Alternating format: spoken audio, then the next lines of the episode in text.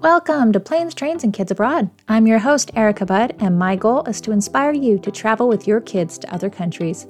From single parents to families of eight, each experience is different and each person provides a different perspective. If you like the show, please leave a podcast review and help other listeners to find the show. Don't forget to check out my award winning picture book, Travel Rangers Mission to Australia, and take your kids on an adventure to learn about the country and culture of Australia. Now, let's meet our next guest.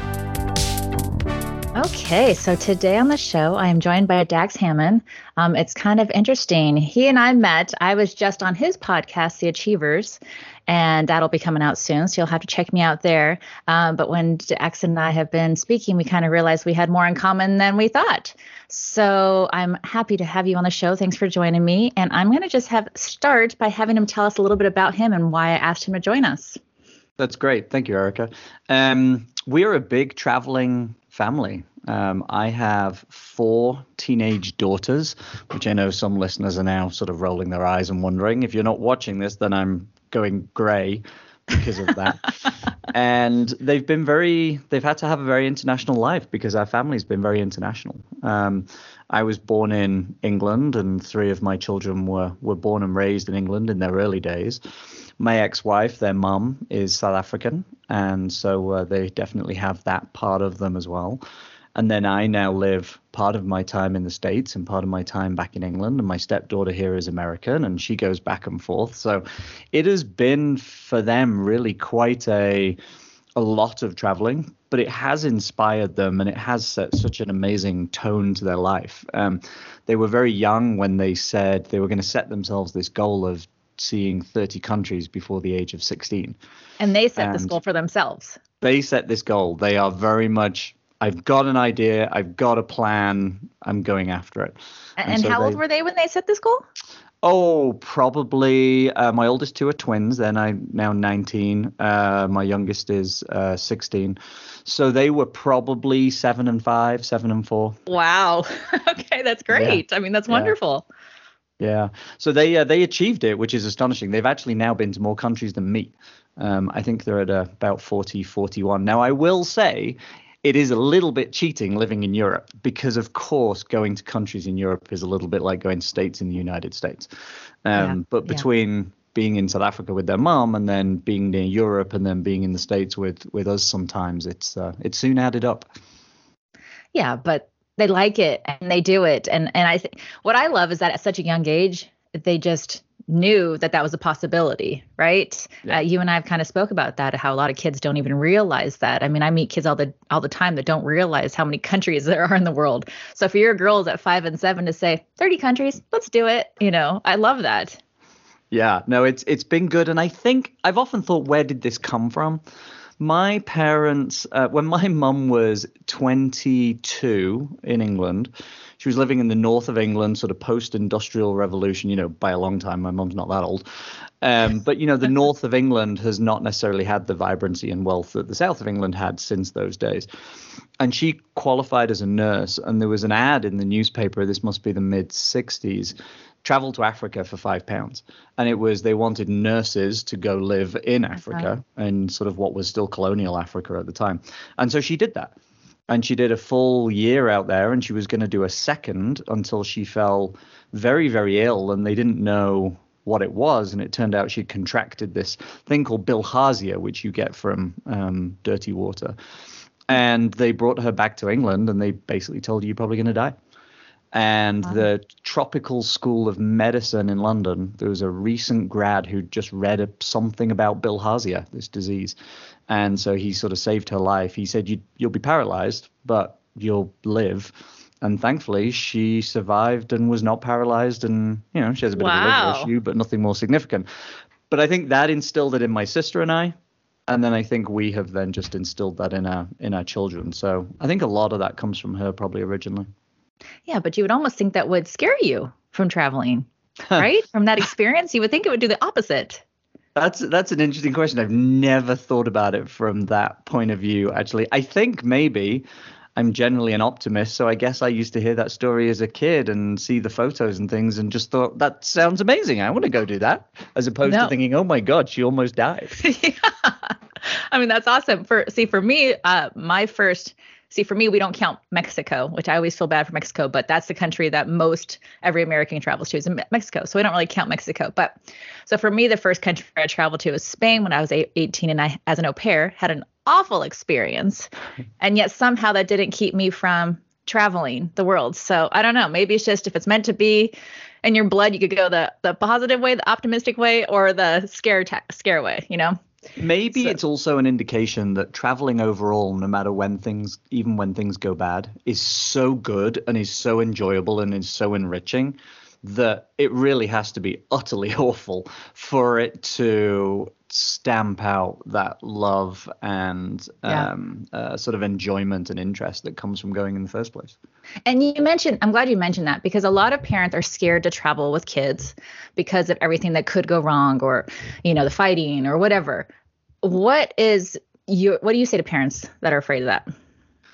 That it's hard, right? There's no sugarcoating it. Um, mm-hmm. I saw something just this morning that said parents don't go on vacation; they just have to look after their children in a different city.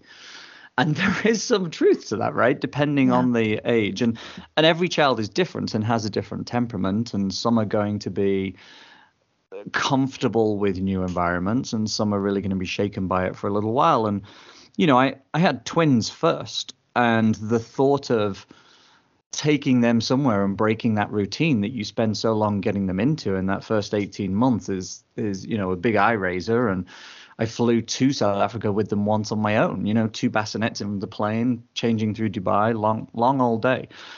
I don't know. It, it's ultimately though so fascinating and so rewarding to go to those places always be prepared for more than you ever think. Um, my uh, my wife, her daughter, my stepdaughter, once threw up three times on a domestic flight in the states, all over my wife Sarah, and also on the passenger next to her.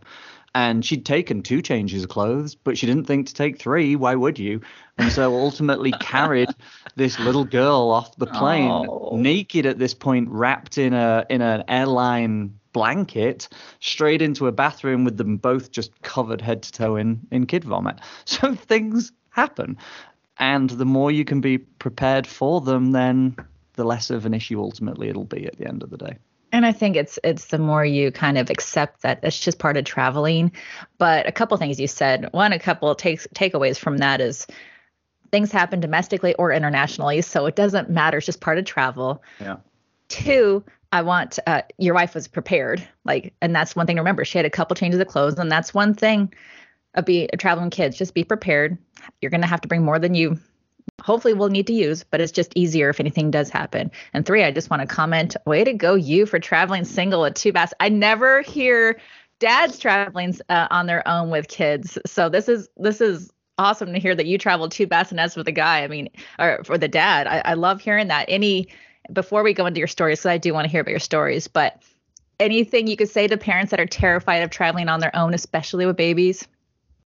You know, something I've found as a dad traveling with my kids, which I do extensively and always have, um, very strangely, even in today's day and age, it's often sort of not accepted.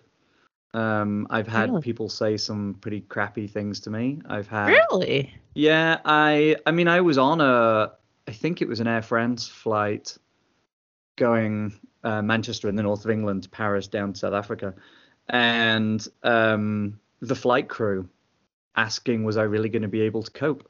You know, deciding whether I wow. should be allowed to stay on this plane with my kids. Um, wow. There are still lots of places where there's no changing facilities in men's bathrooms. Yeah.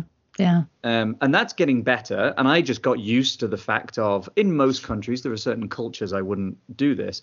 But in most countries and cultures, when that happens, I just crack open the women's bathroom door a little bit and shout that, you know, I need to come in and use the changing facilities. I'm a dad with kids, and every woman's embracing of that, yeah. my experience. So that's that's sort of nice. Um, so I, I I don't mind it, and I just sort of got used to I think those those attitudes um, and sort of put those to the back of my mind and never really sort of let me let me stop doing it.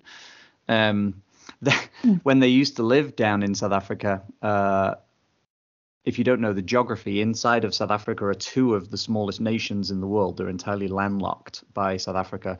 They used to be called Lesotho and Swaziland, and Swaziland's now called um, Eswatini, I think is the pronunciation. Um, and Richard E. Grant, the actor, was born and raised in in Eswatini, and go listen to his interviews about that country.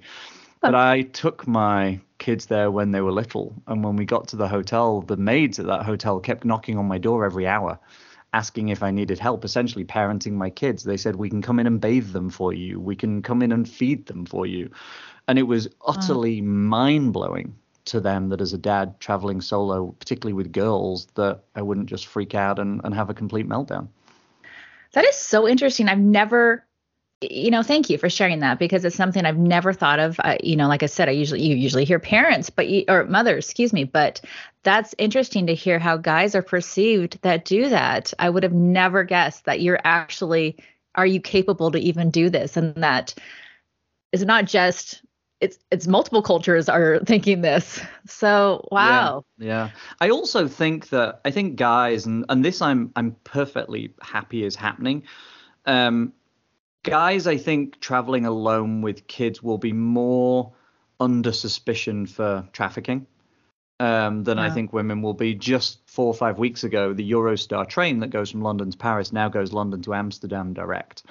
Cheap, easy, it's great. And I took my 16 year old for a, for a quick two night trip, and she got she's 16 now. She got asked a lot of questions by the uh, by the European Border Force um, to make sure that she was comfortable traveling um, out of the country with me. And you know what? I, I'm all right with that. I am totally okay with the fact that they're doing a job and they're making sure kids aren't being vulnerable and um, uh, are in danger. But I only really see that happening a lot to guys, not really to mums. Yeah, you're right. Because I travel with my son alone all the time. Um, and I've never been questioned once. I mean, I have a letter even from his dad just in case, um, which, you know, I always see if different parents I'm traveling alone with my child, should I bring it? Which I always say yes, because you never know and it's easy to bring a letter. Um, but they don't bat an eye. And I can see, I mean, unfortunately, yeah, they're profiling, right? It's, it's, but I kind of have that same mindset as you is they're profiling for a reason and I'd rather them be safe and hopefully catch people. And for, that must mean that more guys are doing it than women. Which yeah, is, I, I think it. yeah. Be. I think I think it must. But that's be. really interesting. I never thought about it from a man's perspective, a single man. So so yeah, thanks for sharing. So okay, well you know, in your travels, oh my goodness. Well, we were talking about what you were going to speak about today, and you your list of stories was like seriously these are the options you're giving me who has these stories so uh, let's kind of start with south africa with the girls let's talk let's start with that story and how old were the girls and what happened my um so my ex-wife when we got divorced my ex-wife uh, wanted to do a teach training and uh, the timing for doing teach training acceptance in, in England didn't work out. And the academic year in South Africa goes January to December. And there was a place. So she said to me, can I go live in Pretoria, which is the administrative capital of South Africa, for a year whilst I do teach training? Yeah, great. We have this wonderful relationship. I said to her, my ad agency is growing more in the States than in England. So whilst you do that for a year, I'll go to San Francisco and, and do the ad agency thing. And every six weeks or so, I'd do the San Francisco to Joburg trip. And my deal with the kids was I would draw a, a ring around Pretoria on the map, and wherever they put their finger, that's where we'd drive to. And they okay. put their finger right on the Mozambique border, which you know Mozambique is still perilous today, and it was it was worse so sort of ten years ago. And so we headed out and drove over there. It's five, six, seven hour drive. I can't quite remember.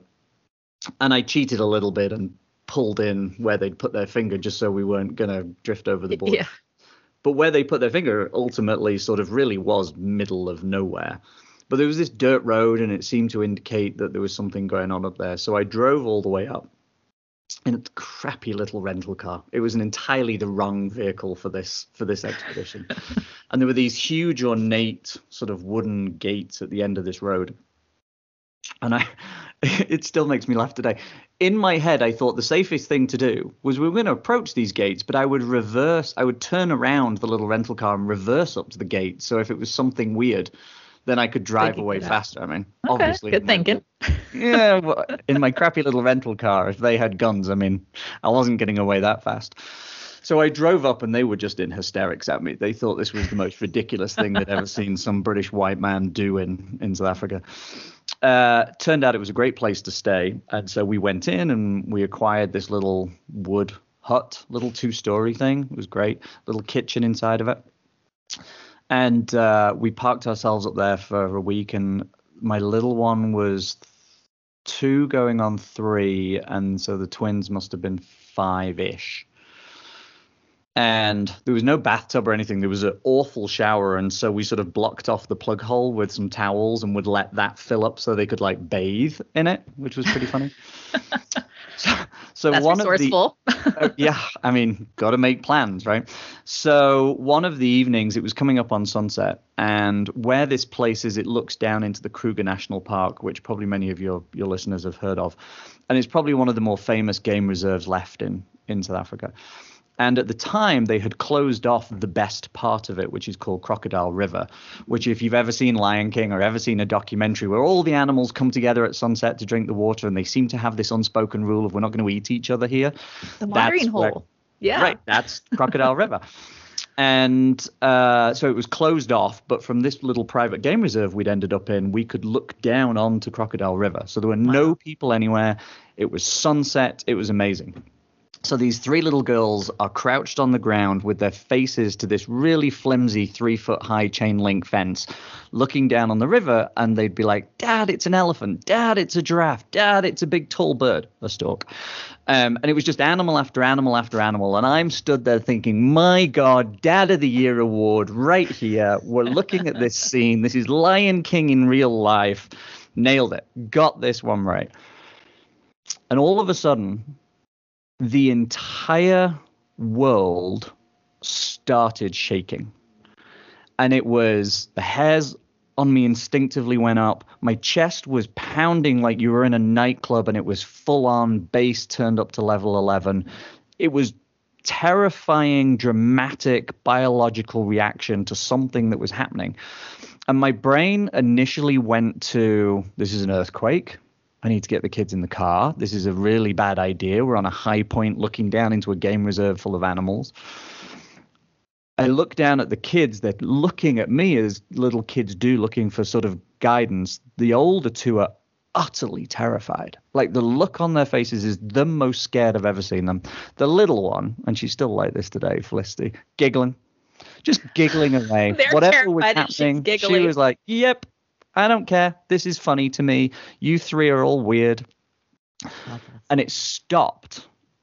And I'm stood there, and they're stood there, and we're wondering what on earth it was. And it just started up again, and one of the kids pointed. Now, I'm colorblind, so I am the worst at spotting wild animals in the wild because they blend in even better than they do to everybody else Oh, wow, yeah. and I can't see anything. And she's pointing and she's pointing and she's pointing, pointing. And then I had this terrifying realization that about 20 feet in front of us, with just this three foot crappy chain link fence between us, there is a male lion. And his mane is vibrating from his roar. And he's just sort of lifting his head up and he's looking right at us. And it's Oh, coming up on sunset. It's coming up on one of their hunting times. Oh wow. I grab those kids and we dive into the car. Like it's almost like a movie scene. I jump in with them and land on top of them. And somehow I'm pulling the door shut behind me with my foot. I'm like, okay, at least we're in the car. We lock the doors for some reason, like lions can open car Open doors. door. Um, and we sit there for a moment and we just crack the window and we watch. And this lion, it didn't stand up, but it just lifted its head and it looked over at us and it looked down in the valley. And the valley where Crocodile River was, was, I don't know, quarter of a mile further down. Every single animal around that river gave deference to that lion. Even the elephants turned and started walking away from the river. Once he spoke, that was it. Everything else left. And we stayed Seriously, is that a Lion King? I mean, that's crazy to see that. Wow. Wow. That's Yeah. that's so what was was it him walking? What did you guys feel? Like what was the It was the roar. It was just it was the roar. It was just the roar that created that utter terrifying sort of sound and we were so close to it and it is so loud and it has so much like bass and reverberation to it that you felt it before you could comprehend what it was you were hearing. Yeah, that would have been terrifying. yeah, yeah. I took my mum back to that same spot a couple of years later. Um, but we were staying, we were just sitting on a little front porch of the house with a, a very big fence sort of, you know, away from us. So we didn't mind sitting there and you would hear the lions a lot. Um, and we went for a walk one night and about six, uh, six yards, 10 yards, something down from where our house was just around the corner. When they'd been building the fence, there'd been a big boulder in the way, about two foot tall. So instead of moving it, they just stopped the fence on either side between us and the lion reserve. Oh, and so wow. God knows what would have happened if, if a lion had suddenly decided it, it could jump a two foot boulder. Okay, so just like with the experience we were speaking about before, that didn't keep your kids from obviously wanting to travel anymore. They're they're they were scared at the moment, moved on, and let's go. Right? They got they will talk about that as a something they don't remember in detail because they were very young, particularly Felicity, um, being three ish. But they will generally describe that experience as a great life moment, as an experience that they had, and you know they dine out on that story. But wait, that wasn't the only time that they you had your little brush with death, right? Wasn't there a, another crocodile story too? Uh, I'm blanking on the other crocodile story. Uh, oh no, that was on Crocodile River. That's what I'm. Oh yeah, yeah, no, that was on. Crocodile okay, River. sorry, that was Crocodile um, River. Yes. They did sort of back back to. I'll tell you one more though. Back to the idea of dads traveling alone. When I drove them over that border into Eswatini, um, I was trying to teach them the difference between countries and continents. And so, particularly with South Africa, because South Africa is the name of a country, but it's in southern Africa, right? So it's a lot of subtlety for very young yes. children. And that's confusing for, I think, most Americans too. So. I think so. I think so. um, so we're driving along, and I finally think they've got it. And you drive through one fence and you get out of the car and you're leaving South Africa. So you go to the hut for them to stamp you out of South Africa. And then there's a bit of no man's land where you drive to the next hut to then enter Eswatini. Mm. Right in no man's land, little kid chirps up, "So, Dad, what country and what country are we in now? Is this a country? Is this a continent?" I'm like, "Oh, it's a good question because I have no idea. I don't know how they decide who owns no man's land." But I got to uh, I got to the border post to go into Eswatini, and they look at the kids and look at their passports, look at me, fine. They ask, uh, "Where's your wife?" And I said, "Well, she's at home in Pretoria." They said, um, do you have a do you have a maid or help traveling with you? And I said no. And they said in utter bemusement, who's going to look after the children? Wow, that's just so amazing to me. Mm. How many different cultures do not expect a man to be able to take care of their kids? Really, really the case. Anyway, so they stamped our passports, but they gave me, they literally tore off a piece of paper from a pad and scribbled something on it and put it on my dash. So we drive the next 20 yards before they open up the gate for you to go into Eswatini, and the security guy says, "I need you all out the car." Fine, it's Africa. I mean, sometimes you just got to give them some some yeah. money. You know, bribe bribes are common. He didn't want bribes. He said uh, he said open up the the trunk of the car. So I opened it up, and I said, "Can I help you? You're looking for something? Do you want me to take the luggage out?" He said, "No, no. We just assumed you were smuggling your wife in the back." you assumed? He's like, well, yeah, like you can't look after the children.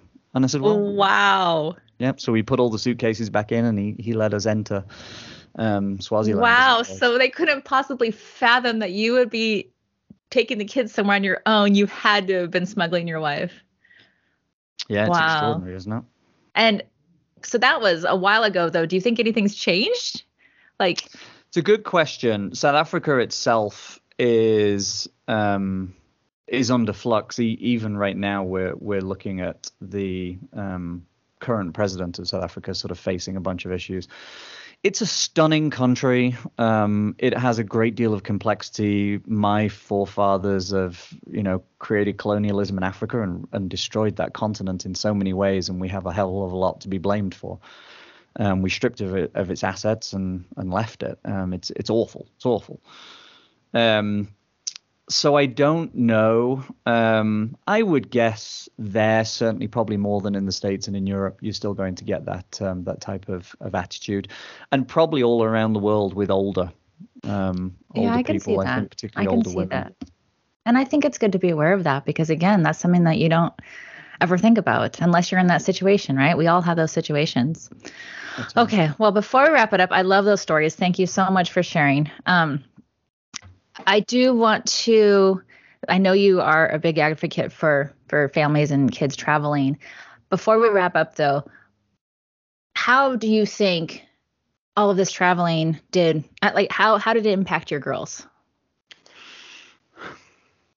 It gave them a sense of um, there is so much more out there always to discover. It also gave them a sense of how they live their lives is fundamentally different to how every other human being on on earth lives their lives. And of course, the more extreme places you go, the more that difference mm-hmm. grows.